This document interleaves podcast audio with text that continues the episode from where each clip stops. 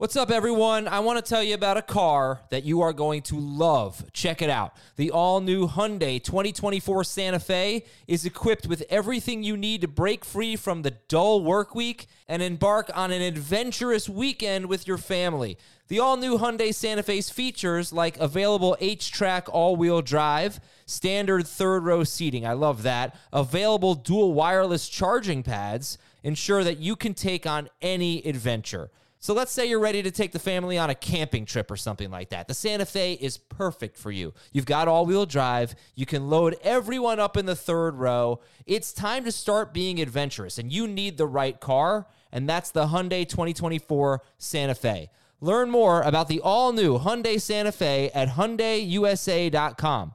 Call 562 314 4603 for complete details. Robert Half research indicates 9 out of 10 hiring managers are having difficulty hiring. If you have open roles, chances are you're feeling this too. That's why you need Robert Half. Our specialized recruiting professionals engage with our proprietary AI to connect businesses of all sizes with highly skilled talent in finance and accounting, technology, marketing and creative, legal, and administrative and customer support. At Robert Half, we know talent. Visit RobertHalf.com today. This is Fantasy Football Today from CBS Sports. What a play! Can you believe this? no, I can't. It's time to dominate your fantasy league. Off to the races, and he stays on his feet. This is gonna go the distance. Now, here's some combination of Adam, Dave, Jamie, and Heath. Is going on with Bijan Robinson? Is Tony Pollard worse than James Conner rest of season? Is the tight end position like super deep, really great? Everyone is a great tight end all of a sudden? I'm not buying it, people. And did you know that as we sit here right now on November 6th, the Buffalo Bills are out of the playoffs? It is beyond the box score. I am Adam Aizer with Jacob Gibbs and Dan Schneier. We have advanced stats from Simple People. Good eve- afternoon. It's afternoon. Good afternoon, Jacob and Dan. What's up? How's it going? I'm having a good day. How about you guys? Good. I'm doing well. Jacob, how about you? Excited to be here. And you know what? Based on what I ate Yes. this, this morning, I have an Italian an Italian food tip for fake Italian Dan Schneier. Italian food tip for What? you. No, it's not. Can we clear this up? It's not fake Italian. It's wannabe Italian. Whatever it Schneier. is. So want to be Italian Dan Schneier. I have an Italian food tip for you and for everyone else. Um, uh, real quick before we get into the games, I'm going to give you the playoff matchups. You pick a winner. We'll start in the NFC. Eagles with a bye. Lions hosting the Vikings. Lions, The slaughter. 49ers hosting the Cowboys. 49ers. They always crush the Cowboys. it's another Yeah. slaughter. Saints hosting the Seahawks. Ugh. Yeah. Saints. I like the Saints because the home field advantage, which I don't even like. But Taysom Hill will get like two touchdowns in that game. All right, the 4 5 matchup. The Dolphins hosting the Steelers. Dolphins. Steelers are in the playoffs. Wow. Yeah. Dolphins. Yeah. The Jaguars hosting the Browns. That is interesting. Oh, Yeah. oh. I'll go Jags. I'll go Browns. Yeah, I go Browns. No, well, it depends. Uh, If, uh, if current current Browns with Deshaun Watson, we're going to talk about him. We all watched Deshaun Watson, or Dan and I did. Uh, he looked horrible, so I'll take the Jags. And then your two seven matchup: I needed an upset. the poor Ravens get the Cincinnati Bengals right now. Oh, it won't stay wow. that way. You'd have to figure, but Ravens hosting the Bengals. Wow. I'm still going Ravens at home. Yeah. But wow. I'm going Bengals. Bengals are the best team in the NFL. I am picking them to win the Super Bowl. Whoa. Yes. I like it. I like the boldness of that. I mean, look, they're they're hel- they're healthy, they're great. They have the best combination good. Combination of offense and defense. They don't have the best offense. They don't have the best defense. They have the best combination of offense and defense. All right, Yeah, I don't know, man. I I'd have to give it to the Chiefs, the team with the best quarterback in the NFL and maybe the best defense in the NFL. I, I mean, like he's okay, Mahomes, but yeah. All right, all right. Let's get to the game. The ba- the uh, Bengals beat the Bills 24-18 en route to the Super Bowl. They had the ball for 36 minutes and 38 seconds. So the Bills just did not have a lot of possession here. Less than 24 minutes of possession. Gabe Davis with no catches on two targets. Jacob, what are your major takeaways fantasy wise from this game? Yeah, the Gabe Davis usage was frustrating. Uh, last week, they used him in line a lot more. A lot of short yardage stuff went to him as the first read a lot. Um, and so I thought that might be a role change with Dawson Knox out of the picture and uh, Kincaid less of a slot guy um, using those kind of short targets. But same back, right back to the same old um, in week nine, 10 yard average route depth, 18 yard average depth of target, no catches. Um, so that that's really frustrating to see because it was a good matchup for him. Also frustrating on the Bill side, James Cook had an amazing matchup. And it's like, you know, Leonard Fournette is looming. This is like the spot, you know, if we're ever going to get it from James Cook. Um, and it's just the same thing, like not nearly enough usage for him to be fantasy relevant. So I think we're pretty much done with him, which is tough because running back is, we're running out of options. Uh, I don't know if I'm done with him. I just think that this game script, they're not going to be getting blown out. What were they down 24 to 10 or something like that? So, um, they couldn't run the ball. And like I said, the time of possession was really low. He had four catches, which was nice. I think he's exited the must start territory, unfortunately. The touchdowns are hard to come by, the catches are unpredictable, but they just didn't run the ball really at all. I mean, Fournette, did, I don't think he was, he wasn't, he was active. Did he play, did he even get a snap? No, that's, that's my thing with Cook though is the route participation just isn't there. Like the opportunity yep. to catch passes just isn't there. And that's where we thought his fantasy value was going to be, especially the upside case for Cook was like through the receiving. Um, and like I think a game script like this should set up well for him, but no, they prefer Latavius Murray on those blocking oh, yeah. situations. Yeah, they got down to the three yard line or inside the three. Uh, Josh Allen had the touchdown run in the first quarter, and Latavius Murray was in. I, I wanted to say this, Dan, about Gabe Davis. Yeah. So uh, yeah, as Jacob mentioned, I was really interesting to, interested to see if they would continue using him as a more short area guy. But no, he went back to the old Gabe Davis. And the Bengals, I mentioned this on the starter sit episode. The the commanders of the team that we talk about, they always get beat by the deep ball. The Bengals are, are basically second worst coming into this game. Teams throw deep on the Bengals. They, they came into this game with the most air yards per pass attempt against in the NFL. I think they were giving up the second most completions of 20 or more air yards. Well, I thought this was an interesting matchup because Josh Allen has really struggled there since hurting his shoulder. And in this game, he was 0 for 4 on pass attempts of 20 or more air yards. And uh, in his last four games, he's 3 for 20 for 86 yards on those pass attempts. Wow. So that's why I have like almost no faith in Gabe Davis unless he's doing what he did last week. And he didn't do what he did last week. Yeah, I think you nailed it. That was one of the better Aizer stats we've gotten Thank in a you. long time. So mm-hmm. well done there. But I think the disappointment. No, it's, a, it's just a, it's just a stat, people.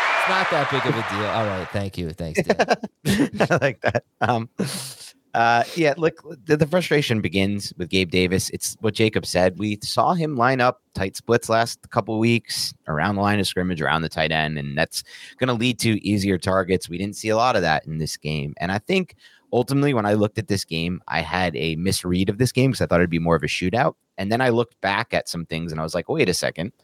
Cincinnati had a really good game plan against Josh Allen last year in the playoffs. And I believe that they just have a good feel for how to take away what Josh Allen likes to do. And that impacted the whole game. But there is one positive to take out of this, and it's my boy. It's Dalton Kincaid, who was, I believe, 10 for boy. 81 in this game. I Your love boy. Dalton. I, I, do too. Boy. Yeah. 10 for 81 11, 11 targets. targets. Yeah. Been calling for him for weeks. They're finally getting him involved. They're finally now. This game was a little bit more of what I had seen in the early Kincaid days, which is like too much of the around line of scrimmage stuff. I still think he can win intermediate, and they're not giving him the opportunity just yet. But there were a couple routes where I saw him isolated one on one against a linebacker, and he had really good moves to beat that linebacker, really good releases off the line of scrimmage. Um, and so he's somebody who's going to win constantly against whoever they throw at him, in my opinion, in man coverage. There's just not many people who can defend him, and he has a good quarterback. So I really like him rest of season. To me, he's in the top five mix at tight end, at least until Dawson Knox comes back. 98% route participation for Kincaid this week, which is by far the best. It was up from 85% last week. Yeah, he had basically the the biggest play of the game too. Unfortunately, though, it was a fumble when they were driving. But a great game for him. Top five is, is a slam dunk, I think, right now for him. I would say tight end three for me until Knox is back, ahead of Laporta. But right there with Laporta, I mean, they're very similar right now. I, am not missing anybody, am I? Kelce, Andrews, Kincaid for me until Knox. And then what happens when Knox comes back? I just don't know. Obviously, using different personnel groupings now, but he's playing so well. Can you really go back to you know the good old the old days with Knox. We'll have that's a conversation maybe for later when we talk tight ends. Jacob, what do we need to know about what the Bengals did yesterday with Tee Higgins with a big game and Ja'Marr Chase with a rare bad game? Yeah, I wouldn't worry about Chase. Um, but yeah, for your Tee Higgins fantasy manager, that was obviously exciting. They used him in the uh, short intermediate area a little bit more than they had been. Um, I'm I don't have his first read data yet, but I would expect it's the highest data point that he's had all year. So that's really good because it's been a very disappointing season for Tee Higgins. I think he might be the most disappointing fantasy player out there. Um, and like I think that maybe part of that had to do with injury, and then I think Burrow's injury early in the year affected things as well. But like going into this game, he was one of the worst PFF graded wide receivers in the entire NFL. Um, so it's really good to get some positive data points on Tee Higgins. yeah, he's an easy. Oh, sorry. No, go ahead. Go, go, go. Yeah. I was going to say he's an E. I mean, it, it might be too late, but it might not be. I think he's a buy target right now. And you can call it a buy high, but I think there's just so many extenuating factors that led to his slow start. The ones Jacob brought up the offense not being able to run a full playbook because Burrow wasn't healthy. And then Higgins, his injury himself. I thought he looked just from the eye test the healthiest he's looked by far this season. On the one slant that he almost uh, took to the house in the red zone, he had, he had a lot of juice on that. And the fact of the matter is this they're going to, going to, always use extra attention to take away Ja'Marr Chase. This is why Tee Higgins was so consistent as a fantasy factor last year for large stretches of the season. And I think we could be reaching that exact, you know, d- scenario again moving forward, uh, outside of some games against the Ravens defense. Okay. Well done, Tee Higgins and Joe Mixon. You're just going to continue to start him. You'll deal with the yards per carry. Uh, faced a struggling run defense and ran 14 times for 37 yards and a touchdown. He did have five catches, but he's this looks like the same guy as he was last year. Sportsline is where to go to get the Beyond the Box Score article written by Jacob Gibbs, plus fantasy content from Dave, Jamie, and Heath. DFS best lineups, uh, gambling. It's all at sportsline.com. If you use the oh, so we, we always give you the monthly code. What's your Gibbs, right? Promo code Gibbs. Promo code Gibbs, G I B B S, $1 for your first month. But now I'm seeing we got this annual plan, and you can get 60% off the annual plan with the promo code FOLLOW. Or if you're looking on YouTube, you can scan the QR code. Promo code is FOLLOW, 60% off the yearly plan for Sportsline. And if you're watching on YouTube, Jonathan Coachman or Coach is just like he's got something up his sleeve. He's just he's ready to take us take us all down. News and notes. Uh, Daniel Jones tore his ACL, so he is out for the season. And you know, I know. I think I was reading. I love reading Dan's Twitter feed. It populates my Twitter feed. It's like all Dan. um, yeah, I know a lot of people are thinking he won't be ready for Week One based on Kyler Murray. Kyler Murray though is one of the slowest ACL rehabs and, and recoveries I can remember. Yeah. Most quarterbacks, no matter when they get hurt, are ready by week one, two, three, something like that. I mean, I did the research. This is why I was shocked that Kyler Murray wasn't ready earlier in the season, especially since he only had, I think he only had an ACL tear. I don't even think he had other damage. But I wouldn't count out Daniel Jones for week one, but I also wouldn't count out that Daniel Jones has started his last game for the Giants. So uh, we'll see. From an intermediate, from an immediate uh, perspective, I mean, Dan, you don't want to roster any Giants pass catchers, do you? Other than Waller in an IR spot. No, this is going to get really ugly. Uh, the Giants don't have any options here. They're going to have to probably go with Tommy DeVito the rest of the season. Uh, Matt Barkley is on their practice squad. We'll probably get elevated to the roster. He's not NFL caliber arm talent. Neither is DeVito. Things will get better for for this offense just because they'll have more continuity. But there's no like solution. You don't just sign Carson Wentz and be like, "Hey, here's a playbook. Learn it and try to get on the same page with receivers and learn all the calls." And this is what we talked about earlier on this show or other shows, the mailbag with why teams can't just trade for Kirk Cousins because it doesn't work like that at the quarterback position. So this is the offense. I think everyone gets downgraded. I still think you play Barkley, but I think Barkley is more of a back end RB2 who just volumes his way toward like eight to 12 points a week and maybe an occasional touchdown if they get lucky. Um, but yeah, all the receivers are done. Darren Waller maybe in your IR spot, but that could be someone you don't count on either rest of season. All right, other big news: Dallas Goedert's going to miss some time. He might go on IR. He has a fractured forearm, I believe. Yep. And uh, they have a bye this week, but if he goes on IR, the bye doesn't matter. It's four games, not four weeks. Their next four games. I mean, look at this schedule. They're not going to have. Is this really their schedule? Do I have this right? I just need to make sure because I basically put every good team in football on their schedule. I have to make sure that there's no Who typo. is it? I'll, I'll tell you if it's right. Kansas City, Buffalo, San Francisco, Dallas. That's their next four games. It's That's rough. amazing. Oh, I love it. It's great. I think it's good news for DeVonta Smith. You know, I mean, not Yep, that last Goedert year. was such a target hog, but yeah, this is exactly when DeVonta Smith turned his season around. Difference is AJ Brown is sucking up all the targets like he was not last year. But True. um, all right, KJ Osborn left in the second quarter. Christian Watson injury. Josh Downs. Cam Akers may have torn his Achilles. Still waiting on that one here. But um, do you guys consider Alexander uh, if if if uh, Akers is out for the year? Do you consider Mattison a must start running back? No. Um, in the state of running back as it currently stands, I would I would say yes, just because and I didn't think I would say this last week, but I have faith in Josh Dobbs to operate an offense and move chains by escaping pockets and running for first downs and keeping drives alive. So I, I I'll say yes, just based on the state of the running back market and how much volume he's going to get.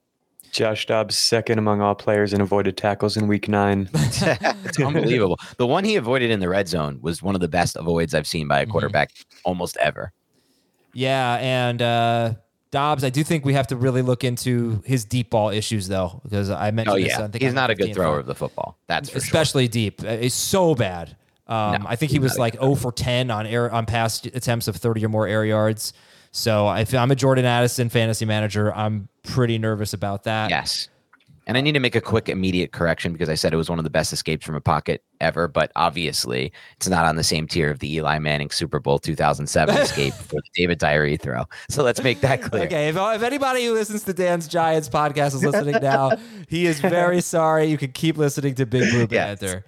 Uh, there were some other injuries, some other defensive injuries, but the biggest uh, non-skill position injury is Jedrick Wills, the left tackle for Oh. the Browns, who was carted off, and that means if he's out for the year, and an air cast is typically a long Mm-hmm. injury, right? Uh, that means both of their tackles out for the year because they lost their right tackle in week two, I think, and they were pre- and they were under pressure. Uh, Watson was under pressure a lot. Arizona had the seventh highest pressure rate in the NFL last week or yesterday, Right. and they're they're usually terrible in that metric. Okay, let's take a break. When we come back, advanced stats from Jacob and a quick Italian food tip from me to wannabe Italian Dan Schneier. We'll be right back. The chilling new original docuseries on Paramount Plus. Why did he kill his family? The answer lies across the ocean in a woman named Sylvie. She's a can model. Where desire leads to deception I ended up spending twelve and fifteen thousand dollars a day. It was addictive. and obsession leads to murder. Who did this to your family? You can't really maintain a fantasy forever. Control alt desire. Now streaming on Paramount Plus. This is Tony Kornheiser's show. I'm Tony. You expected someone else? So, what exactly is the show about? Hmm, I don't know. It's a sports show nominally. Football's over, but we're finally at a point where things matter in college basketball, and baseball season is on deck. Greatest three words in the English language pitchers and catchers. We have some of the best voices come on and explain what matters or what makes an upset, like Ryan does. Nine over eight. No, that's not an upset. No, yeah, it is, Bob. And if you're lucky, I might just tell you about my search for discounted sleep pants or my worries about what my dog just ate. Listen on the Audacy app or wherever you get your podcasts. You like chicken parm, Dan? Love chicken parm. Jacob, chicken parm? Who doesn't like chicken Who parm? doesn't? Yeah, that's right? a great question. Who does not like chicken parm? Maybe you guys are already in on this, but uh, last Okay. year I, I don't remember what the event was. Like, I don't know, some family event. I got this Mm-hmm. meal chicken parm with vodka sauce. Oh, a vodka sauce, vodka chicken parm. Yes, Adam, this is unreal. This is your Game first time ever having vodka chicken parm. Second time. I had it last night. I ordered. I, I think ordered. only three percent of the country this is even offered. What's like that? you don't go, you don't go like you. Do you think you're gonna find a vodka chicken parm in Florida? Maybe Of Florida. Do you course. gonna in other parts of the South and the Midwest? I don't. I know I don't. Oh my gosh, jeez. The This is food gonna kill me, the food snob is out, folks. And Oh, you I'm back, baby. oh, there he is. Jacob, you ever had You ever had a vodka chicken parm sub, Adam? It's that's, even better. That's what I had last night, or, and well, for lunch actually. Jacob, and lunch today. Did you ever have that, Jacob? Yeah, I actually made it last week. No way. That's weird. Now, Jacob, let me let me ask you as, as a wannabe Italian, let me let me confirm a couple things as far as your chicken parm skills go. Do you do what you have to do, which is pound the chicken so it's thin thin chicken before you bread it and before you egg and bread it?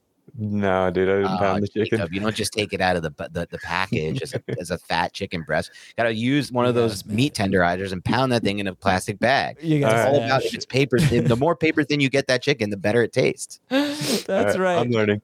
Easy Uh, tip, right? Uncle Slayer says you can have a lobotomy and still make a chicken parm. You can have them almost anywhere. No, I said a vodka Yeah, chicken it's a vodka- Uncle Slayer. I said a vodka- chicken parm, Uncle Slayer, with homemade vodka sauce. You tell me your Italian restaurant you're getting that from in Mississippi. Oh, dude, stop! What is with you?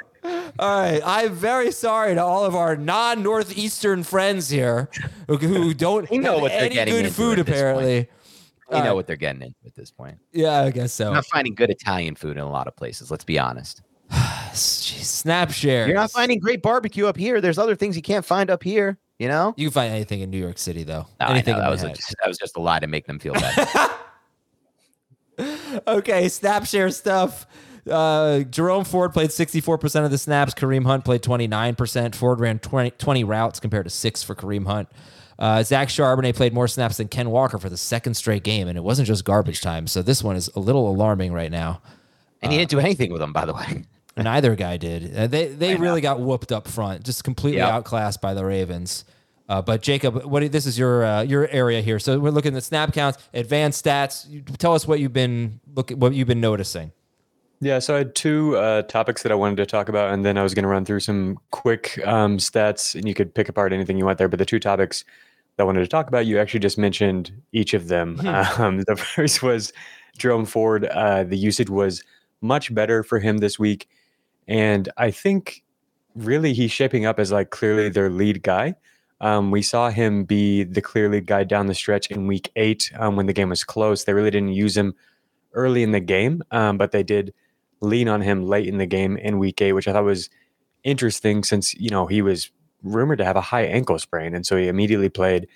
And then they kind of like reserved him for when they needed him. And then this week, uh, 60% of the snaps inside the red zone, 50 50 from inside the 10 with him and Hunt. And then outside the red zone, he's clearly the guy. Uh, Pierre Strong basically went away, barely played in this spot. The other guy I wanted to mention for the Browns is Amari Cooper. He's the only player in the NFL with 100 air yards in every game this season. Whoa. And yeah, 23% target per route run rate on the year, which is honestly amazing considering his average depth of target is 15.6 yards. Um, to be targeted at such a high rate on such a deep route tree is really wild. Also, wild is his 2.26 yard per route run rate, uh, given the quarterback play that he's had to contend with in Cleveland. Um, so you guys both watched Cleveland. I wouldn't never.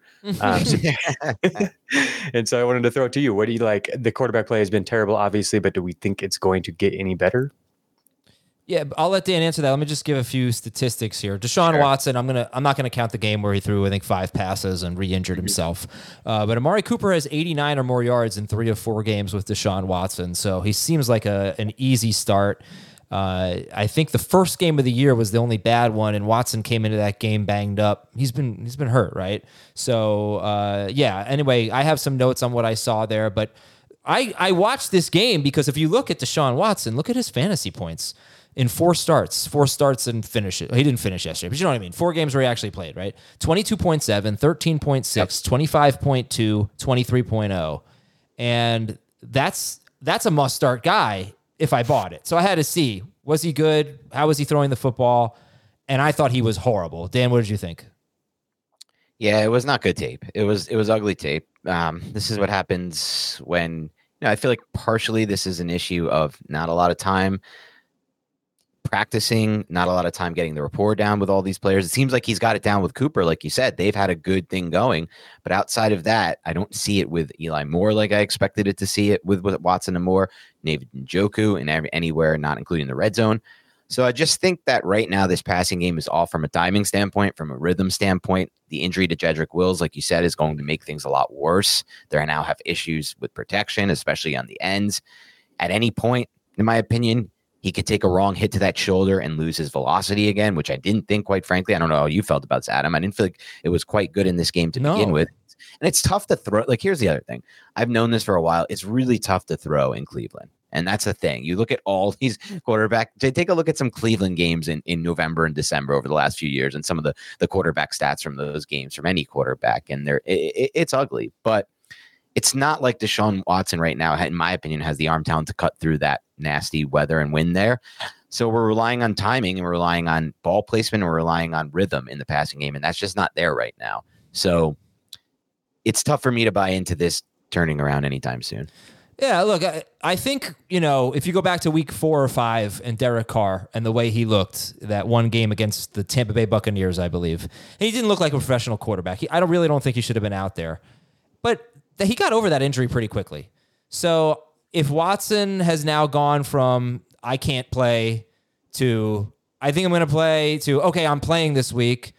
And I also felt like he got better as the game went on. He threw a about 15, 20 yard pass to Amari Cooper.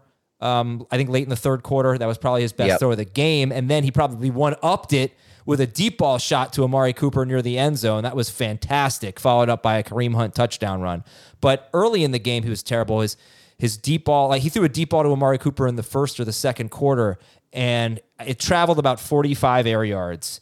And it looked like he threw that ball as far as he could almost. Like he put everything he had into it. So I think they could be I think they could be really good and he could be dangerous if he gets his arm strength back. I just don't know when that's happening. It was not in this game. Um, that's so I don't really have it. I can't tell the future, but I can tell you that he was definitely not 100% in this game. No. And he and Jacob, you had a stat. I mean, he was really inaccurate on short stuff too, and there were just some really ugly throws. Yeah, 17% off target rate on throws that were 10 or fewer air yards. Um, the league average is 7%. Right. Uh, Watson, Watson was at 17. Right. So next week at Baltimore, no chance. No chance. If he does well, if he shows his arm is back, then maybe I think about starting him against Pittsburgh, at Denver, at the Rams. It's not too bad. But next week at Baltimore, he's a sit for me. Right. Uh, what else? We got? Anything else, Jacob? Uh, the other big topic I wanted to talk about was Seattle's offense. I didn't. There's not a whole lot to point to statistically that I found interesting, um, other than again Charbonnet. Uh, we already hit on the Charbonnet out snapping Kenneth Walker, running more routes than Kenneth Walker. Um, Charbonnet didn't do anything with his opportunities. Really, it was a brutal matchup, and the offense just got dominated up front. Um, it's more so a negative note for Walker. Um, but you guys watched Seattle a little bit. What did you think? I, I don't know. I, I just think they were. I just think they had a really bad game. I, I can't like last week when Walker didn't have a ton of work. It was easy to chalk it up to the injury. I don't know what the deal is this week. I think he's definitely coming off the field. Ken Walker's definitely coming off the field in the two minute drill, even the four minute drill that's going to be Charbonnet or maybe even Dallas. Mm-hmm. Um, but can they just keep? Uh, are they just going to keep giving him the ball? Uh, you know, I, I just don't have the answer. I just want to check their schedule because if they keep if they fall behind big like this, then no, it's going to be bad for him. Next week they get Washington, so Washington then the Rams. I mean, I feel like that should be more favorable. I, am confused. I, I can't. I well, don't know. I, I, I don't I don't think he's losing his job as Charbonnet, but I do think the split is going to be a little bit more even. Um, and you might get a lot of like 13, 14 carry, two catch games from Walker. And if he doesn't score, he could be pretty disappointed. Mm-hmm. Yeah, that's without a doubt. I think I didn't actually get a chance to watch this one, Jacob, but from what I've been reading, there has been some real regression when it comes to Geno Smith oh, yeah. from a touchdown rate, from a bunch of different statistics. And those who have watched the tape said he doesn't look like the same player that he did last year. Uh, at, is surprising to me just because I feel like he was so good on tape last year, just crazy good. Like if you go back, he was the one of the four or five quarterbacks pushing the ball downfield into tight windows vertically, and I'm just not seeing that a lot this year yet. Um, I would love to go back after this and watch the tape of this game. I just feel like it's going to look a lot like that Lions game we broke down versus the Ravens a few weeks ago, where you know the game was like twenty eight to nothing early, and the game script was horrible, and they were in pass only mode, and that kind of kills your whole offense. But this is now multiple weeks, I think, with Geno Smith struggling and with the passing game not as it was last season. It's so it's definitely season. alarming to me. It's the whole season, yep. and you know what? It's going to be interesting because this week he gets Washington, and they're basically a tonic for True. quarterbacks. But I don't really have that much faith in him. And I mentioned this on yesterday's show. DK Metcalf got shut down by a great cornerback, Marlon Humphrey, and he just always gets shut down by great cornerbacks, basically. So he might bounce back against Washington, but the DK Geno connection is off. The interceptions are way up. That was what was down last year for Geno, and then they started creeping up in the at the end of the year. And the, he's just throwing too many bad interceptions. And they only had the ball for 19 minutes and 56 seconds, Mhm. which is like a trademark of the Seahawks last year, and then and getting back to it this year. And uh, you cannot. Your running back is almost not never going to have a good game if they have the ball for 20 minutes. It's it's hard. I see that all the time. I talked about that with Ramondre Stevenson, and he did have a good game because he had a long run. But the Patriots never have the ball. The Seahawks right now are having similar issues. I think. One thing I'd bring up on Geno, I noticed this yesterday. I was digging into Patrick Mahomes stats. Actually, I think Mahomes um, is one of the more sensitive quarterbacks to all the two high safety stuff. You talked about how the Bengals really know how to bother Josh Allen. I think the Bengals really know how to bother Mahomes as well, Mhm. and we've seen a lot of defenses adjust in that way. And he's holding the ball longer. Mahomes is and taking um, his first read much less often. And when I was looking into first read target rates last year compared to this year, Geno Smith really stood out as well. 57% is Geno Smith's first read target rate. Um, Russell Wilson is the only quarterback who is lower in 2023. Geno was at 69.5% last year, so right around league average. So I, I- think there's some lack of trust in the offense. I think, um, yeah, he's just not very comfortable out there, and yeah, it's it's pretty tough right now for Seattle. And it could also be that his first reads are just not getting open at the same rate. I think Adam, you had a note about DK Metcalf not winning one on one in this matchup. I haven't studied them in, extensively this year, but DK Metcalf's battled injuries all year. He may not be winning the same way he was winning outside. I mean, a big part of any kind of passing offense is do you have an X receiver who can win outside on the boundary consistently against man coverage? Because that opens up the rest of your offense and it allows and forces the opposing defense to allocate more resources, such as cloud coverage, rolling a safety over the top, and taking them away from other areas of the field. If that's not happening and he's not winning those one on one routes, then it makes it really difficult, in my opinion, to keep the passing game on schedule. Uh, just some good news here. Uh, Jedrick Wills, left tackle for the Browns. He's going on IR, but he has an MCL sprain and is expected to return this season. That is good news. So that's avoiding worst case scenario there. Anything else, Jacob? Yeah, I'm just going to run through some quick notes. So, Trey McBride, we talked about extensively last week. The role shrunk a little bit this week. Um, obviously, the entire offensive Ugh. production shrunk. It was pretty insane. That was 58 yards, I think. 58, 58 offensive yards on 48 plays for the Cardinals. Oh So, my God.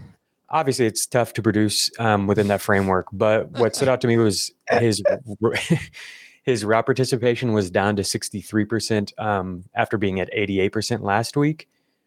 I don't know what that is. Maybe it was just because it was such a crap shoot out there that they just were letting him chill. Maybe he got banged up. I don't know. But like he just didn't play as much. And so he's going to need to get that up if he's going to be relevant for fantasy. So that's something to monitor over the upcoming weeks. Keaton Mitchell, I think, is going to be a popular add this week. He only played 13 offensive snaps, um, nine rush attempts, and 13 offensive snaps. He did lead the entire NFL in avoided tackles with eight on nine attempts. So that's obviously um, fun. But I don't know if the, if he's somebody who's actually going to play. Do you think he just played his way into the role? You watched him, right, Dan? Say that again. You have to repeat that. I, I got a, something from work. I'm sorry. Apologize. Do you I got a think- message. Do you think Keaton Mitchell just played Yes. his way into a bigger role? I feel like they trust Gus. You know, like I feel like they trust the guys that they have. Um, Okay, yeah, so- he, he only played in garbage time. No, Keaton Mitchell. No, not No. no, no, no. He didn't only play in gar- Justice garbage Hill time. Only played in garbage, but mostly played in garbage time. Ke- Keaton Mitchell played before that. Yeah, he had a carry early in the second quarter that I that I charted. He had a few a few, but but here's the thing, and I did a full evaluation of Keaton Mitchell on film, and I got to be honest, guys, I was incredibly impressed with what I saw he's on tape fast. from Keaton Mitchell. it's not just, but it's he is fast, but it's not just the speed, which I was impressed with. It's the body control and the body positioning. So he had a one run early in the game um, where he just maintained so much balance through contact, and he just shows the ability. This is an inside zone play. Um, I put this on Twitter if anybody wants to see the clip of it. We can't put it up here, but he gets skinny through a crease even after the left tackle blows his block immediately. And I've seen so many people run that inside uh, uh, run inside zone and not be able to process where these creases are going to be. And I feel like he was really good at processing that. They use draw, they use counter, they use power gap for him, and it reminded me a lot of a Beyond the Box Score episode we did last season at the end of the year, Adam, I don't know if you remember this or Jacob, where we broke down J.K. Dobbins. And I was talking about how I liked how the Ravens were doing a lot of things to get him in space with power gap concepts and counter. And it seems like that's the idea here. It's similar to what the Dolphins do with Devin Achane, but it's not exactly the same because they're not using him in at least not yet in motion from you know outside as a receiver, things like that. But they are doing a lot of power gap concepts to get him into space.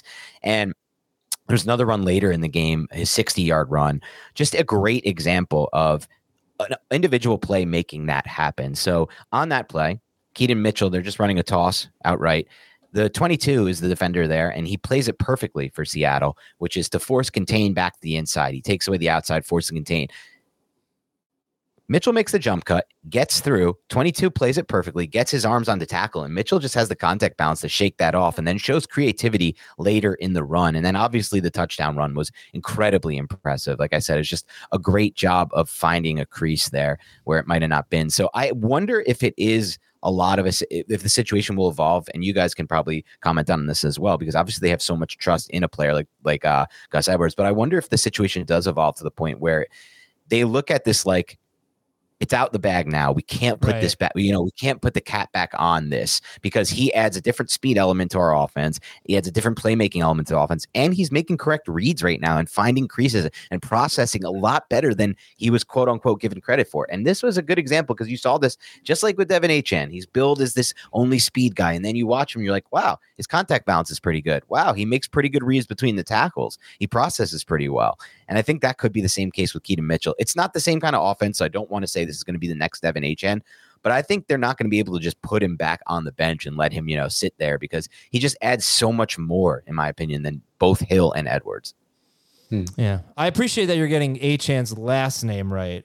I'm But trying. do have to work on Devon Achane. Oh, it's Devon. It's Yeah. considered Devon. Yeah, I don't know about that. I considered. I, mean, it Devin. Devon. I would know say it's considered. like your your last name is considered Schneier, you know. But let's go. Um, yeah, no. I, uh, Mitchell Heath said he's a must-add player. I kind of pushed back on that because there's a split. Because Lamar Jackson and Gus Edwards are much more likely to get goal line work than Keaton Mitchell. Um, Right. But yeah, I do think. I mean, if you were excited about Jaleel McLaughlin, that didn't end up working out when Javonte now Javonte's back. But I but Achane did. So yes, I see all the same things. Like this guy's got uh, some burst and some potential, And it will be somewhere in between you that, right? Like Achane- him up. The Achane situation, sorry, I didn't mean to cut you off there, Adam, but like the reason why we should assume it should be somewhere in between there, and I'm sure you agree with this, is that Achane was immediately getting red zone touches, which we don't know or think if Mitchell will get. And Achane was also getting those touches I talked about where they were designing him in motion. So I don't think it's that, but I also don't think it's McLaughlin because this is a much better offense than the Denver Broncos offense, the, the Baltimore Ravens offense. And things are so open now in this offense because of how they are pass first under Todd Monken and running a lot of 11 personnel. So I just think the situation is more similar to the Dolphins, just not quite there. Okay. Um, I just want to say had a one, few more. one th- yeah, one thing about the Ravens and Lamar Jackson because I, I think you know he's having a really good year, but from a fantasy standpoint, he's not. Uh, Right. He's number six per game in four point, number nine per game in six point per passing touchdown leagues. And he's being he's a victim right now of Gus Edwards and Keaton Mitchell and all these rushing touchdowns. The Ravens have six running back rushing touchdowns in their last two games. Jackson has struggled in both of those games from a fantasy standpoint. Uh, and what you know, I I don't really know what to make of that other than I would say he's throwing the ball really well. He's he's in total control, uh, and there will be more touchdowns for him. But Lamar Jackson is one of five quarterbacks that does not have a touchdown pass of 20 or more yards.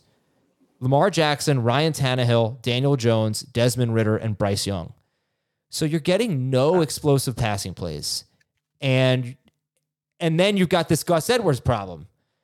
So it's it's like And it's shocking too, because a lot of the like what Lamar was great at under Greg Roman was those explosive pass plays, yeah, right? well that's what they were using Marquise Brown for. They don't have that guy Right. now. They should though with Zay Flowers, man. Zay not Flowers was so explosive on tape in college, and even Beckham I've seen win on a lot of his one-on-one routes too. I almost wonder if this is more of an issue of when you have the Greg Roman offense and it's all run first, you can run play action. There's a lot of space in the middle of the field. When you have a pass first offense, there's two high safeties. I would not call lot. this a pass first offense though. I think they have the I think they have the lowest pass rate in the NFL. Well, then it's definitely not a pass Yeah, first offense, but pass first seems- personnel, I should say. Pass first personnel. it seems sure. different. It seems different, but they still really don't throw much. But But pass I first personnel will still up. lead to a very different, uh, you know, counter by the defense. They're not going to use base personnel. They're going to use nickel and dime and sub packages. And I wonder, and I haven't watched enough Ravens, but I wonder if that's taking away the big play. I'd have to see what the Jacob. Maybe you could find this, or I could. I know where I can find this. What the usage of opponents versus the Ravens is from a how much are they using cover one? How much are they using cover six? How much are they using cover like how much are they using two safeties back there or middle of the field closed one? But I know against you know when Greg Roman was there, there was a lot of middle of the field closed looks and with a lot of space for for deep shots. All right, guys. Jacob, why don't we finish up with your stats here because we haven't gotten to our one of our topics was Keaton Mitchell, so we did cover that, but um, we have three more big topics to get to. So uh, wrap it up with the stats. Okay, I just looked up real quick. Lamar Jackson's off target rate on deep throws is right in line with the league average, which is actually a huge improvement for him um, Mm. from last year when he was clearly the worst on deep throws. Um, and yeah, Zay Flowers, super disappointing game yesterday. He ran a team high 31 routes on 37 dropbacks and only drew one target. It was, dude. it was Um, Beckham's birthday. Yeah, it was. That's what it, it honestly was. So yeah, I know that, that had to birthday. be- We got to look for these narratives, right? yeah, where I don't see that on TruMedia, Jacob. Yeah, I don't. I mean, last week was Tank Dell's birthday, and everybody got excited about that. And then yeah, we saw that oh, push back on the birthday night. Oh man! All right, what else? All right, What else? let's let's run through a few quick ones here. The Bears backfield, we saw D'Onta Foreman return to dominating the work, 59% snap rate, only 28% for Roschon Johnson, 20 rush attempts to just two for Roschon Johnson. Game script, right? Yeah, yeah, for sure. Um, but honestly, I just was a little bit shocked to see Roschon with such low involvement. 75% snap rate for Jonathan Taylor, only 19% for Zach Moss, uh, 75% route participation as well for JT. Five targets, caught them all, scored a receiving Yeah. touchdown. That's super exciting. 51% snap rate for Raheem Mostert. Uh, Salvon Ahmed ran more routes, and Mostert's uh, snap rate has been below 55% in three straight games. Whoa. Just wanted to bring this up because I think uh, I think Devon Achane is going to have a really big role when he gets back. Yeah, Mike He looked Gesicki- good. He looked good running and cutting last week. if they Who's that? feel like he Yeah. can handle it, that's my only thing. Like, I don't think he's going to have that much bigger. I, I think I'm going to guess. I'm going to set the over under at 11 and a half carries per game for I'm HN. looking Yeah. this up right now. I'm looking up. I just want to make sure that what I think is true about Devin Achane. Uh, no. Okay, Adam might be might, might be onto something. I thought he had more touches than he did at the collegiate level. I thought he was more of a workhorse than he actually was. I, is that is that Devon's brother? Because I don't I don't know who Devon H. oh, I is. keep calling him Devon Achane. Yeah. Yeah. Nope. Nope. I'll get Devon at some point. But at least I've hit the H. Someone's complimenting your hoodie, Dan. Oh yeah, this is a uh, Grand Canyon hoodie. There we go. Okay. Appreciate that. You know, it's good to hear a compliment about my wardrobe because all I get is negativity from Adam and Jamie when it comes on the mailbag show. When it comes to my wardrobe, oh, that hoodie's too big on you. You know, this is a nice looking hoodie. Thank you, Captain Spock. I appreciate that. I need all the compliments I can get on a dark day like today. The By the way- Giants are two and seven. Their team is collapsing in front of itself, just like 2021, just like 2017. It's impossible to watch this team. It's impossible to root for this team. So thank you. At least I can go to sleep tonight knowing I wore a nice hoodie and people liked it. Also, this uh, Uncle Slayer says Grand Canyon has the best chicken parm. All right, Jacob, I'm sorry to keep cutting you off. Go ahead. Two more quick ones. Jahan Dotson, targets over the past three games, 8, 10, and 8. That's mostly been a product of Washington producing a ton of play volume overall, but still encouraging to see him get going. I thought he might move to the slot a little bit more without Curtis Samuel, but that wasn't the case. Um, he only had a 31% slot rate. He's continuing to be used down the field. So I think it's going to be uh, inconsistent, but at least we're seeing something from Dotson. So that's great. And the last one is Mike Gesicki. I brought him up last week as somebody who might emerge for the Patriots. He led the Patriots in routes run this week. He drew one target. It was 28 yards downfield. So I don't know if there's actually going to be any fantasy viability with Gesicki, but leading the team in routes run is interesting. Um, I think they are pretty desperate for a downfield threat. Uh, I like Pop Douglas as much as the next guy, but that's not his game. He's a short yardage guy. So um, just an interesting name to keep in mind if you do need tight end help. Tight end help. That's our first topic. When we come back, we'll talk about the depth of the tight end position. We'll be right back on Fantasy Football today. You can now relive the best moments of the UEFA Champions League 24 7. The UEFA Champions League channel is a new 24 hour streaming channel serving non stop goals, highlights, and full match replays from the world's most prestigious club competition. Reminisce on your favorite moments, legendary players, and brilliant goals with the UEFA Champions League channel streaming around the clock on Pluto TV and the CBS Sports app.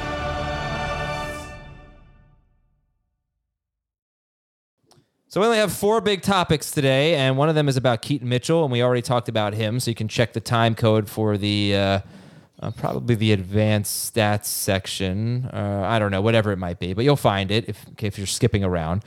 Uh, but uh, the first topic comes from Ed, and he says the tight end landscape may be changing. At this time this season, there are actually some borderline startable guys emerging.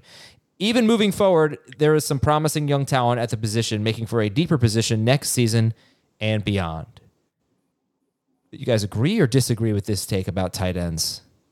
I completely agree with this take about tight ends. And I'll say this, you know, a year ago, I said this was the most exciting and fun tight end draft class I've ever seen studying this game. I was huge on a lot of these players, and we're seeing immediate impacts from some of them. Dalton Kincaid, Sam Laporta. Mm-hmm. I even would put Luke Musgrave in that mix, even though his quarterback play is as bad as it gets. I do think Jordan Love might be the worst quarterback in the NFL this year, just when you consider how many clean pockets he's thrown from versus some of the other worst quarterbacks in the NFL and how they are on the bottom of the list of clean pockets. I saw crazy stat on that this week, but he's still a great talent, Luke Musgrave. And I think we're looking at probably the best tight, it might be the best tight end class in the last decade as far as immediate impact goes and then long term success. So those guys will pace the way. And those guys will obviously be leaders at the position, I think, moving forward. So yes, I think we are in that at that point. I'm curious to get what your guys' take is on this.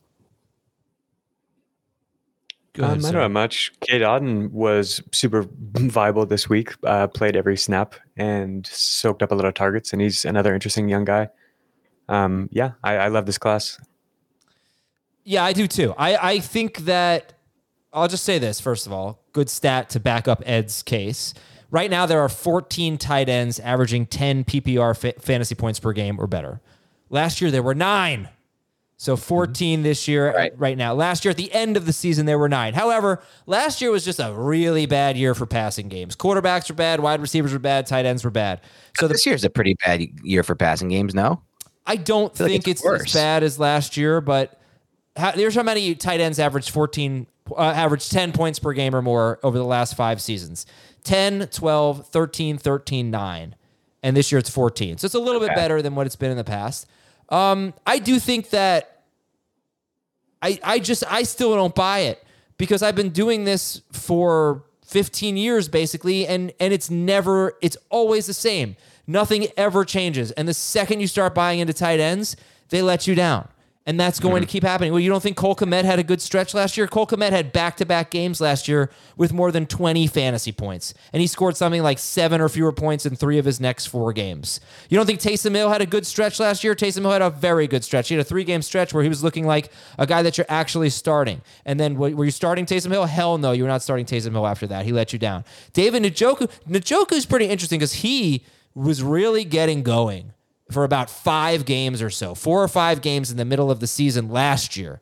And then he got hurt and he came back and he was doing nothing. But it's another game with Deshaun Watson with very few targets. Last uh, yesterday, he only had six targets. I don't think Deshaun Watson threw the ball that much. Um, but Jake Ferguson, what a great example. 10 targets, seven catches, 91 yards, and a touchdown. Here are his targets in eight games seven, four, seven, seven. Okay, that's seven targets in three of the first four games. Certainly sounds like a must start tight end, right? Okay, his next four games, a combined eight targets. If you, uh, I, I don't think there's anything you can do about this. What I, my advice to you is find a tight end uh, that's either going to get the most targets or be on the best offense. So a guy who could be second in targets on a good offense is very appealing, and that is Jake Ferguson to me. He could be second in targets. He is second in targets right now, I think. David Njoku, that's a key here. In the first three games with Watson, Elijah Moore was getting a ton of targets. Yesterday, Elijah Moore, I think, had two. That's a positive development for David Njoku. If he can be second on the team in targets with a, a, fairly healthy Deshaun Watson, he could be good. But all of these guys are going to frustrate you. Don't kid yourself. Don't kid yourself. So let's talk about the ones that I think are no brainer slam dunk starts that we all think are that. It's Kelce, Andrews, Laporta. For now, it's certainly Kincaid. I would say I would have said Goedert. That's gone now. I would say McBride. I I I actually with Kyler Murray back. Kyler. I think I have I like that confidence. I got to see it, and I don't know how long Ertz is out for. He's out for I think two more, two more games at least. But I'd say McBride. I don't know if you agree. And is there anyone else? Hockenson. Oh, I'm so sorry. Yes, Hockenson for sure. Uh, Evan Engram has really been. Evan great. Engram was on a buy. Damn it, I forgot about him. Let me. You know what? Let me pull up the tight ends. So Dalton Schultz. Stop talking. Real? I mean, sure. Th- this week. What about What week eight? He was terrible in week just- eight. What did you just What did you just say before that, Adam? I don't know why. What did I say? There was something that sounded interesting. I'm happy listener. Did you hear that, Jacob? I heard it. What I say? You I didn't say right? anything. I don't think he said what we thought we heard him him say, but we'll leave that up to the listeners. And if they deem it to be what we thought we heard we him just say, this could be this could be monumental for the podcast, considering some of the moments I've had slip ups. And let's see if let's see what happened there. We'll we'll, we'll go got, back. To You got Don't you edit got to that out. send me the private chat. Let me know what the heck I just said. All right, yeah, sorry. So I should have pulled up the list of tight ends. So Kelce and this is this is points per game in PPR.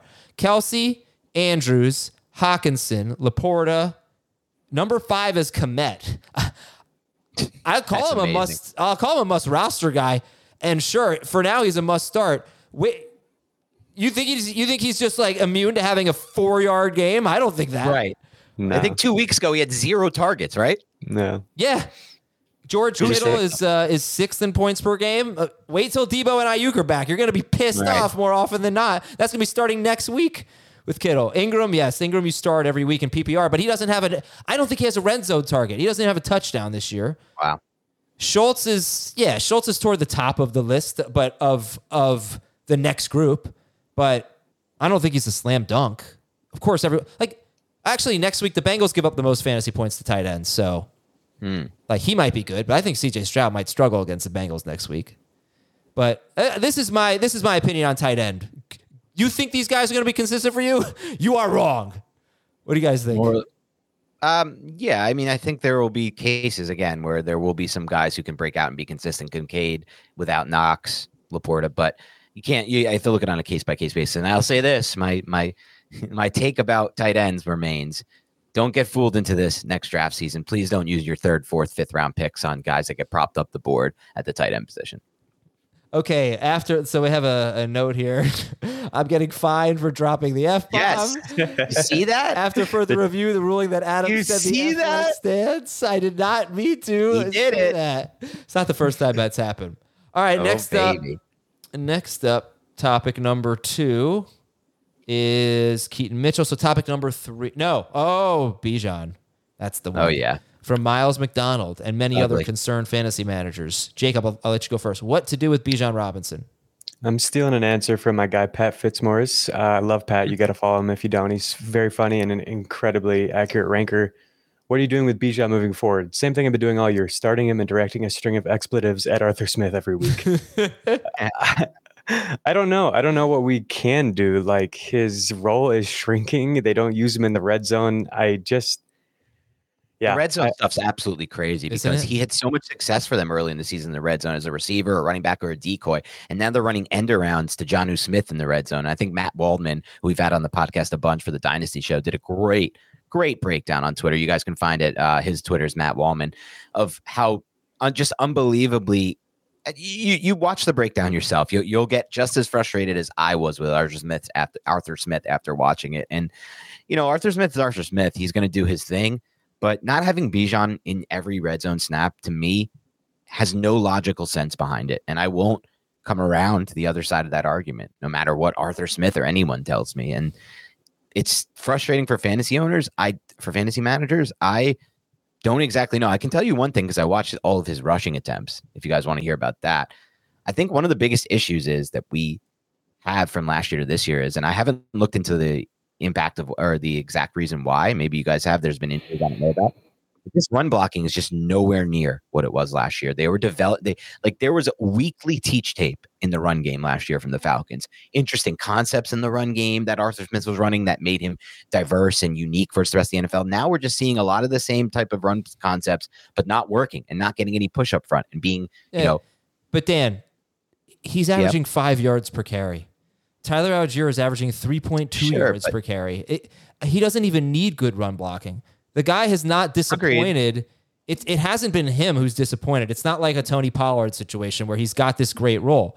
It's just the role. I saw this tweet from Bill Barnwell, and he, he you know, making fun of Arthur Smith. He says, There's a reason why the Falcons didn't give Bijan Robinson a touch on, on those three goal to go plays, but you wouldn't understand it. Too complicated. Got to be in the room to understand why the John Smith jet sweep is the right idea. I just, every time, like when I log on to Twitter, it's either a Dan Schneier tweet about the Giants, which I love.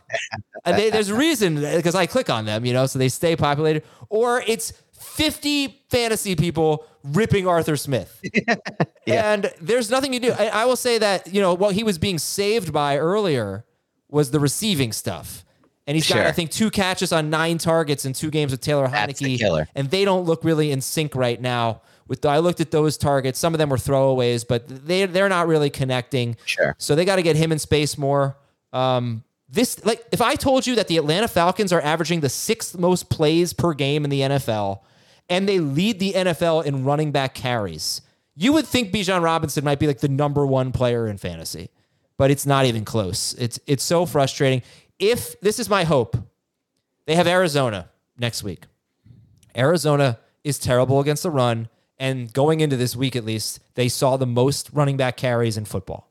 This is an opportunity for him and Allgeier to have 15 or more carries and for Bijan to have 80 yards and a touchdown. And maybe they go into their bye week after that and they come out of it and they say, We're finally, it's time. We're unleashing Bijan Robinson. Because Arthur Smith, I hope they freaking lose to the Cardinals. I hope they get blown. I, well, then it wouldn't help Bijan. But I hope they lose. And I hope he's coaching for his job and realizing if I don't get my best players the ball, I'm gone. And that's the only hope I have for Bijan returning first round value.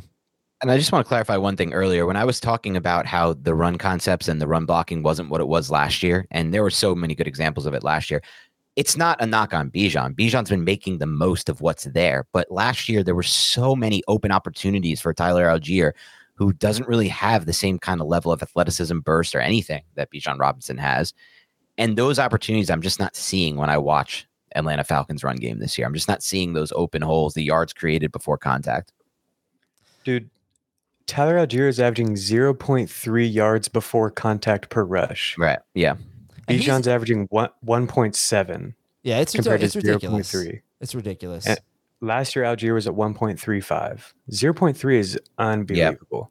I, Allgeier was a good running back last year, you know, so obviously he, he shouldn't be this bad. All right, this is from Rick.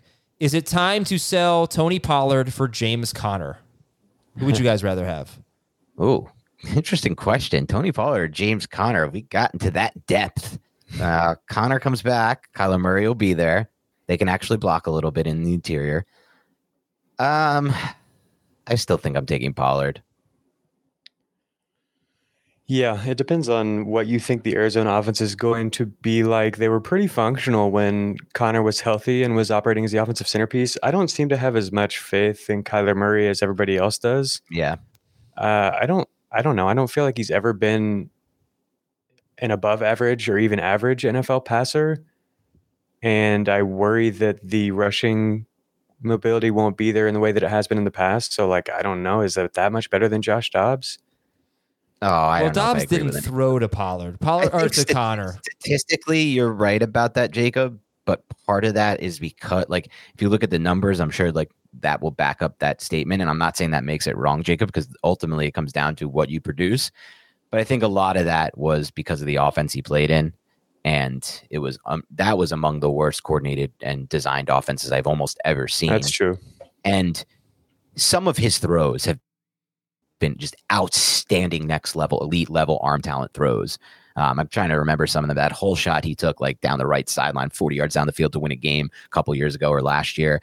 And it's just been plays. I still think his arm talent is phenomenal, Kyler Murray. It's just a matter of can he find consistency and get into rhythm in the passing game. He wasn't able to with the last system, but I still have some hope. Like I could never compare him to Josh Dobbs personally. I don't think they're even on the same level from an arm talent standpoint. But maybe you're still right because maybe they both just can't produce and keep the passing game in rhythm. That I don't know. That could be the Yeah, and I just think Dobbs is way better as a processor from what I've seen. Um, So yeah, when it comes to these two players, they're really interesting to compare because James Conner has been at the very top of the running backs when it comes to advanced analytics. He's really been incredible this year. He's fourth in avoided tackle rate among qualified guys. Tony Pollard ranks 44th of Oof. 40 of 45. Um, Kareem Hunt is the only one who has a lower rate.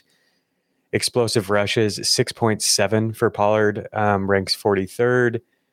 6.7% of his rushes have gone for 10 or more yards. James Conner is at 14.7. So, like, this is just bizarro world where these two have flipped. Um, in the past, Conner's not Yeah. been some explosive back, but he really has been this year. So, if he comes back and is healthy and the offense is better, I think it's definitely possible that he could outproduce Pollard. The Yeah. situation in Dallas is so much better, though. I think I would take Pollard. I would take Pollard because I think uh, he's safer. There are a lot of unknowns with James Conner, e- especially Kyler Murray. But the difference between Murray and Dobbs, I think, is Dobbs threw five. Conner had five catches in week one, I think, and then he had something like three the rest of the year with with uh, with uh, Dobbs. So Dobbs just wasn't throwing to running backs. Kyler does.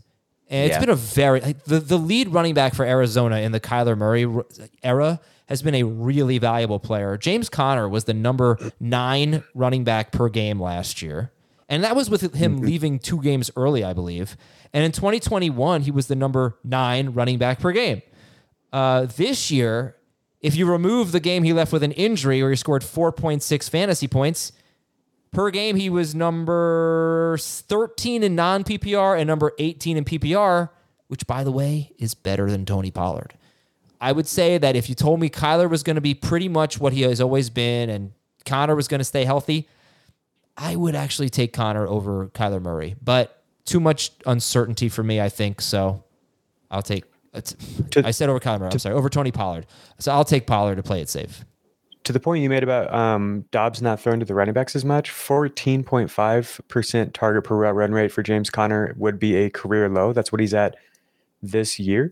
Um, but when he's had Kyler on the field last year, it was at 19%. Um, and so if if my speculation is correct that Kyler might not run as much, then we might see that rate rise even more. Um, and Conner, Conner's always been pretty productive on a per target basis.